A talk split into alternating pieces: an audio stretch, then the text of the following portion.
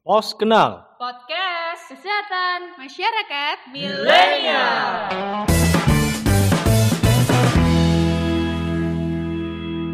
Ya, kembali lagi di Pos Kenal, podcast kesehatan masyarakat milenial, season kedua, dan kali ini adalah episode kedua. Pada Pos Kenal kali ini, kita akan ngobrolin eh, seputar kekerasan seksual ya.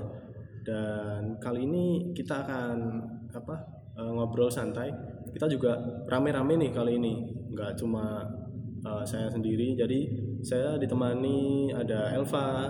Halo Elva. Hai hai Eh, ada juga eh, Kak Risma. Halo Kak. Halo Kak Ilham, Kak Elva. Oke, dan juga kita eh, akan ditemani nih oleh narasumber kita ya. Dia adalah Ketua Himpunan Mahasiswa Kesehatan Masyarakat Universitas Budi Waluyo periode sekarang ini ya. Selamat datang Kak Widiana Permatasari. Halo semua Selamat datang. Eh, gimana kabarnya Kak? Alhamdulillah luar biasa selalu baik Amin Oke, semangat sekali ya kali ini ya. Eh, mungkin eh, seperti biasa ya, kalau eh, aku bilang tuh tak kenal maka tak sayang. Jadi eh, biar disayang, mungkin Kak Widi bisa kenalan dulu nih, Eh, intro dulu lah Kak. Silahkan.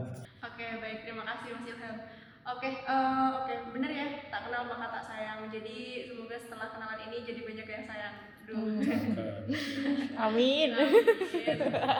Dalam konteks apa dulu ya? Oke, eh, sebelumnya perkenalkan nih, eh, aku Widiana, biasa dipanggil Widi sih sebenarnya.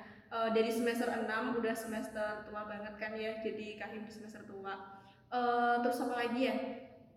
Eh, mungkin itu aja sih eh, dari Prodi Kesmas juga. Mungkin akun sosial medianya gitu Kak, biar tambah follower. Eh, dari IG ya, untuk IG mungkin aku mau promosiin IG Hima KM dulu sih. Eh, teman-teman harus banget follow IG Hima KM. Cari aja langsung di IG Hima KM UNB. Terus untuk IG aku sendiri cari aja lah Widiana Permatasari gitu. Ntar juga nemu kok. Gitu aja Mas Ilham. Oke, kita langsung eh, pada topik kita ya, kekerasan seksual. Jadi kita langsung bahas aja itu dari sudut kan sudut pandang Kak Widi. Kekerasan seksual itu seperti apa sih Kak? Oke, eh, terkait kekerasan seksual ya. Dari konteksnya sendiri, kekerasan kan sebenarnya suatu paksaan ya. Jadi kalau menurut saya, kekerasan seksual itu suatu tindakan eh, yang di mana itu tidak semestinya gitu, tidak sesuai dengan apa yang ada gitu. Misalkan eh, ini secara umum aja ya, saya tidak akan membahas terkait dengan teoritis gitu. Jadi akan pandangan aja. Kalau kekerasan seksual itu sesuatu paksaan yang merujuk ke seks yang di mana itu biasanya kalau kita bahas tentang seks tentunya terkait dengan reproduksi tentunya kan ya Eh, tapi di sini eh, kekerasan seksual tuh nggak cuma di reproduksi aja ternyata kekerasan seksual itu juga banyak dampaknya gitu loh kekerasan seksual itu bisa menyebabkan gangguan dari psikis mental kemudian pendidikan juga. Tapi secara umumnya memang kalau kekerasan seksual itu sebuah paksaan yang merujuk ke seks atau ke alat reproduksi yang di mana itu memang sesuatu hal yang vital bagi seseorang gitu Mas Ilham. Baik itu laki-laki maupun perempuan. Oke, cukup jelas sekali ya eh, kekerasan seksual dari sudut pandang seorang Kak Widiana itu seperti apa. Nah, kemudian kalau dari jenis-jenisnya itu yang termasuk jenis kekerasan seksual mungkin ada apa aja ya Kak ya?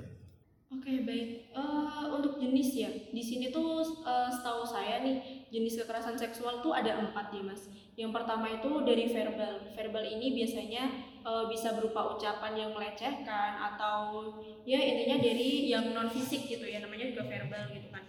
Kemudian untuk yang non fisik, kalau yang non fisik itu kurang lebih sama kayak yang verbal, cuman di sini lebih ke eh, ucapan atau intimidasi sebenarnya ya nggak terlalu beda banget sih antara verbal sama non fisik. Intinya sama-sama sesuatu hal yang mengintimidasi seseorang yang di mana itu bisa orang itu merasakan kayak dia tuh dilecehkan secara eh, seksualitasnya gitu. Kemudian juga bisa secara fisik. Nah secara fisik itu perlakuan fisik ya namanya juga fisik. Berarti kan terkait dengan eh, tubuh manusia. Biasanya di sini tuh kayak misalkan pemaksaan untuk melakukan mohon maaf hubungan seks seperti itu atau eh, ada kayak yang eh, memegang alat vitalnya seperti itu juga bisa termasuk ke jenis kekerasan seksual secara fisik. Kemudian ada satu lagi nih mas yang mungkin nggak asing bagi kita yaitu dari daring atau teknologi. daringnya itu biasanya dari sosmed. Eh, dulu ada kasus nih mas, eh, pernah ngalamin nih teman saya. Dia di video call oleh nomor yang tidak terkenal, tidak dikenal gitu maksud saya. Nah dia waktu ngangkat itu ada orang yang eh, menunjukkan alat vitalnya gitu. Itu kan juga masih termasuk dari kekerasan seksual atau bisa berupa juga untuk yang daring ini kayak uh, memaksa untuk mengirimkan foto-foto atau video yang kurang uh, bagus lah seperti itu kalau menurut saya Mas Ilham dari jenis kekerasan seksual itu sendiri. Oke baik uh, sedikit saya ulik tentang kekerasan seksual yang melalui ini ya tadi online ya secara online dulu juga kalau nggak salah tuh ada pernah ada kasus di mana uh, fetis itu kan ya fetis yang sarung dibungkus-bungkus itu kan ya, notabene juga itu terjadi antara cowok dengan cowok. Berarti kekerasan seksual ini kan nggak menutup kemungkinan ya terjadi di uh, semua kalangan dan semua jenis kelamin, nggak cuma di cewek aja, nggak cuma di cowok aja. Nah kemudian uh, untuk contoh contohnya sendiri uh, bentuk kekerasan seksual itu uh, mungkin apa aja kan? Oke baik untuk contoh kekerasan seksual ya uh, ini sedikit saja saya sebutkan mungkin saya ulik ya untuk contoh kekerasan seksual itu sendiri. Untuk contoh kekerasan seksual itu bisa kayak misalkan kita e, melecehkan seseorang baik itu secara fisik e, misalnya nih kayak lelucon ya kita kan kadang tuh nggak tanpa sadar kita tuh udah melukai hati seseorang gitu lelucon-lelucon kita. Tanpa sadar itu juga bisa termasuk dalam e, kekerasan seksual apalagi kalau itu terkait dengan organ vitalnya gitu bagian tubuh yang vital gitu. Kemudian contohnya lagi seperti menyentuh atau ya kayak mengusap meraba dari organ vital dari seseorang tersebut misalkan dari tubuhnya itu juga termasuk dari kekerasan seksual kemudian kayak tadi mas yang dari atau teknologi itu juga kayak misalkan mengirimkan video video audio gitu yang bernuansa seks itu juga bisa termasuk gitu mas kemudian bisa juga kayak e, misalkan nih uh, ada orang yang mengintip atau melihat seseorang yang sedang berganti pakaian atau mandi itu juga termasuk kekerasan seksual seperti itu Mas Ilham. Uh, untuk sekarang ini kan kalau dilihat kekerasan seksual kan nggak hanya bisa terjadi secara langsung. Uh, dari cerita Kak Widiana dan dari Mas Ilham tadi uh, bisa aja sesuatu itu terjadi secara online kan untuk yang saat ini sedang marak dibicarakan karena kita sudah ada di perguruan tinggi uh, ada Permendikbud nomor 30 tahun 2021 tentang PPKS pada perguruan tinggi uh, yang baru saja disahkan itu menurut Kak Widiana sendiri penting atau tidak dan alasannya kenapa? Oke baik Mbak Risma Uh, iya ya, kita kan uh, kemarin baru aja tuh disahin uh, peraturan pemerintah ya yang nomor 30 tahun 2021 itu kan baru aja kemarin terkait dengan uh, pencegahan penanganan kekerasan seksual di perguruan tinggi. Uh, menurut saya itu suatu hal yang tepat ya karena kan perguruan tinggi gitu notabene itu merupakan tempat untuk kita menuntut ilmu. Jangan sampai tempat yang di mana kita percaya untuk uh, kita bisa menuntut ilmu di sana, kita bisa menggali banyak ilmu di sana, menggali pengalaman. Oh ternyata sebagai tempat praktik kekerasan seksual. Kalau saya, kalau dari saya itu merupakan sesuatu hal yang sangat tepat sekali agar kekerasan seksual itu bisa diberantas gitu dari hal-hal yang kecil lah dari segmen-segmen yang kecil terutama di bidang pendidikan gitu karena di sini uh, kekerasan seksual itu nggak cuman menurunkan psikis dan mental aja loh, tapi juga bisa mengancam keberlanjutan pendidikan seseorang. Dan kalau misalkan nih uh, apabila ya uh, orang tersebut mentalnya down atau mengalami permasalahan psikis itu juga bisa mengancam pendidikannya loh dan itu juga bisa menurunkan uh, kualitas pendidikan yang ada di Indonesia juga seperti itu Mbak Risma. Baik Kak Widi. Uh, nah, apakah uh, di Universitas Mediwaluya sendiri sudah ada upaya pencegahan pelecehan seksual yang sudah diterapkan? Oke, untuk uh, upaya pencegahan ya, uh, dari BEM uh, kebetulan kan juga ada BEM nih di Universitas. Uh, itu sebenarnya sudah ada, yang di mana itu nanti akan ada gerakan pemasangan poster di seluruh sivitas akademik Universitas Budi Waluyo terkait kekerasan seksual itu nanti akan dilaksanakan di uh, hari seksual uh, sedunia gitu seksual day nah itu nanti termasuk merupakan salah satu dari upaya pencegahan kekerasan seksual yang ada di Universitas Ngudi Waluyo melalui ormawa-ormawa yang ada di universitas gitu Mbak Risma. Oke kak, dari tadi kan uh, kita udah bahas nih mengenai, mengenai kekerasan seksual dan upaya di UN di Universitas Ngudi Waluyo itu kan da, uh, udah dari yang dijelasin Kak Widi. Terus dari upaya itu ada juga nggak sih kebijakan yang telah ditetapkan di Universitas Ngudi Waluyo mengenai pencegahan pelecehan seksual terhadap mahasiswa? Oke, uh, terima kasih. Oh ini Elva ya. Oke, uh, kalau dari Universitas Ngudi Waluyo sendiri terkait dengan kebijakan itu uh, seharusnya sudah ada ya karena kan sudah ada peraturan terkait nomor 30 tahun 2021 yang di mana itu diwajibkan untuk seluruh perguruan tinggi ya. Berarti harusnya Universitas Ngudi Waluyo juga sudah ada gitu. Tapi uh, untuk sekarang mungkin saya yang belum update nih, uh, mungkin udah ada, cuma saya belum terlalu melihat atau mungkin program dari BEM itu juga merupakan program dari Universitas Ngudi Waluyo cuman seharusnya e, karena sudah ada peraturan tersebut pasti Universitas Ngudi Waluyo juga sudah menerapkan dong gitu kan pastinya. Jadi menurut saya pasti Universitas Ngudi Waluyo sudah mengupayakan hal tersebut kok. Oke kak. Terus pertanyaan terakhir nih. Dari PPKS nomor 30 tahun 2021 itu ada lima poin konferensi dalam penurunan akreditasi bagi kampus yang tidak melaksanakan Permendikbud tersebut. Lalu bagaimana tanggapan kakak nih tentang itu jika benar dilaksanakan? Oke, uh, terkait hal tersebut ya, menurut saya itu hal yang tepat sih karena kan itu peraturan yang namanya peraturan ditegakkan kan harus dilaksanakan ya. Yeah. Kita sepertinya harus menghilangkan budaya peraturan itu ada buat dilanggar sih karena kan yang namanya peraturan itu ditegakkan buat dilaksanakan gitu kan jadi yang namanya udah ada peraturan ya pasti ada konsekuensi gitu. Jadi e, menurutku menurutku pribadi itu merupakan hal tepat sih karena yang namanya ada peraturan ada pelanggaran berarti ada sanksi gitu. Jadi kenapa kita harus e, tidak menyetujui hal tersebut? Karena hal tersebut merupakan hal yang bagus nih gitu. Jadi menurut saya hal itu fine fine aja buat diterapin sih gitu. Oke kak. Uh, udah banyak banget ya ini kita kayaknya nanya-nanya ke Kak Widi. Oke, untuk pertanyaannya kan sudah semua. Terus uh, mungkin kita mau sharing-sharing aja gitu lah ya mungkin seputar pengalaman atau kita uh, pernah nih uh, menjumpai seseorang atau apalah tentang kekerasan seksual gitu. Mungkin ada nggak dari kita yang siapa nih yang punya pengalaman atau yang tahu? Oh ini pernah terjadi kekerasan seksual di mana seperti ini? Kemudian uh, untuk mengantisipasi seperti itu itu gimana? Kalau saya sendiri ini gini uh, saya tuh pernah sharing sama teman saya ya notabene dia uh, lulusan kedokteran dia lagi koas ini sekarang. Dia tuh pernah cerita kalau kita sama pasien kan punya kode etik ya kita nggak boleh nyebutin identitasnya.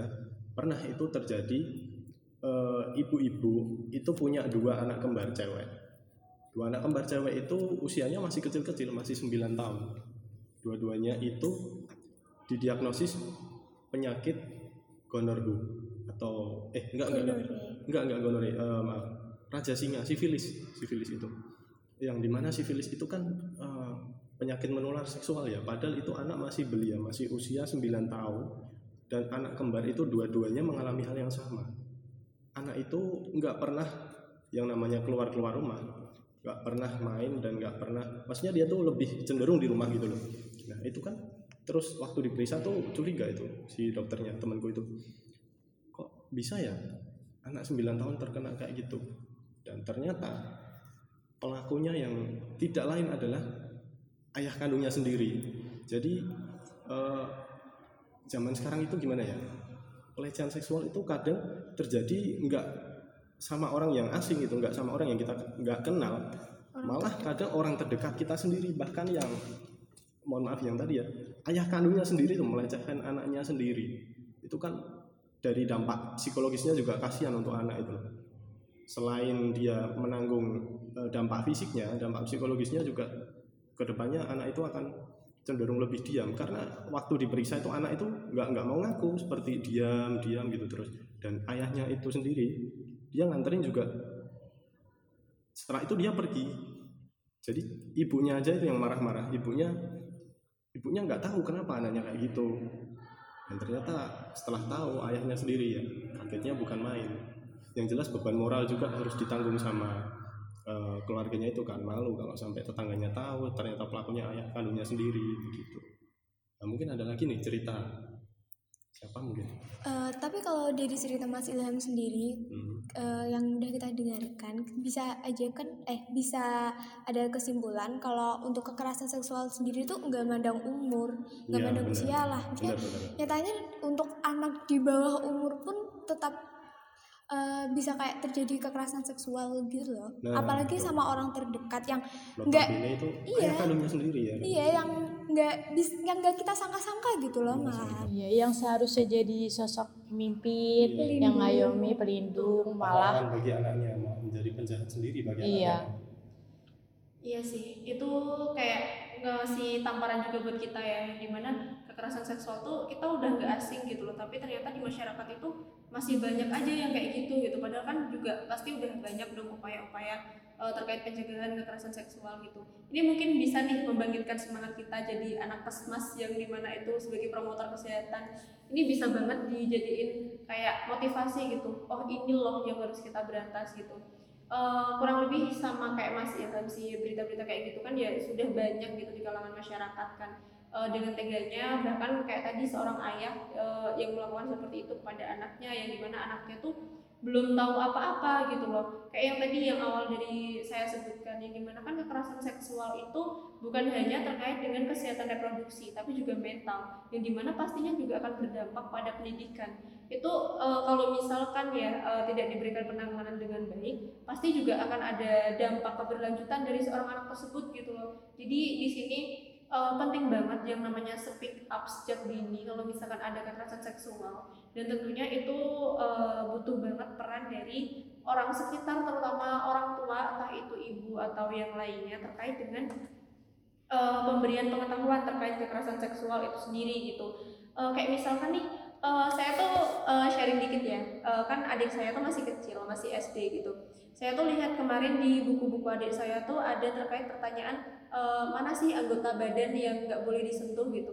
Itu kan termasuk pembelajaran dini terkait kekerasan seksual gitu. Sebenarnya iya. terkait kekerasan seksual tuh udah ada sejak kecil. Cuman kadang uh, untuk speak upnya itu yang belum ada gitu kan.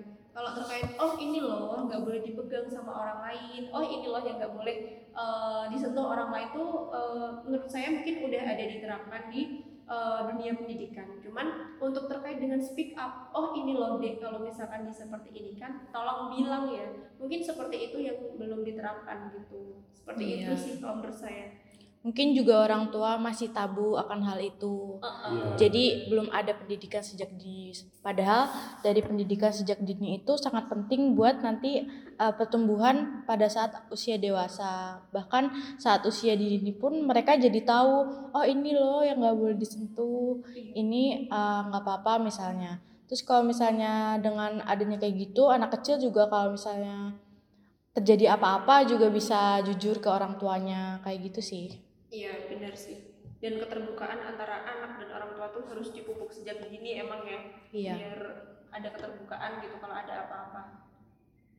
Uh, mungkin ya kalau dari aku sendiri ya itu selain yang udah diobrolin kita tadi cara pencegahan untuk kekerasan seksual ini adalah pentingnya mempelajari ilmu bela diri apalagi sekarang itu kan uh, kita dipermudah oleh zaman ya. Mungkin kita bisa belajar tuh melalui internet melalui YouTube gimana sih cara kita agar terhindar dari kekerasan seksual. Mungkin itu ajalah tambahan dari saya.